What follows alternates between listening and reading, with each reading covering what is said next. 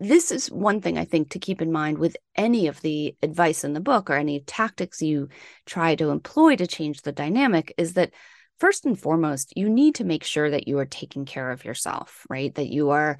um, you know, watching out for your mental and physical health because it is possible to sort of get deep into these relationships and and get really focused on trying to improve them at the cost of your own uh, mental health or your own well-being and so i think you have to really watch out for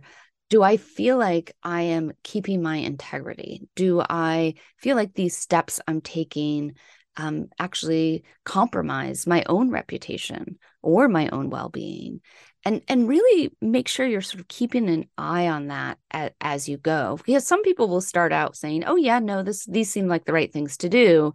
and especially with an insecure boss, if that person is not well respected in the organization and you're doing all this work to align yourself with them or to flatter them, it might tarnish your reputation. So you need to be really careful that as you're doing things, you're keeping an eye on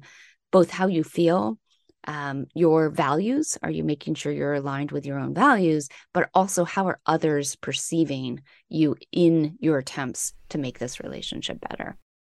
Listen to the full 30 minute interview in the Mind Tools Club.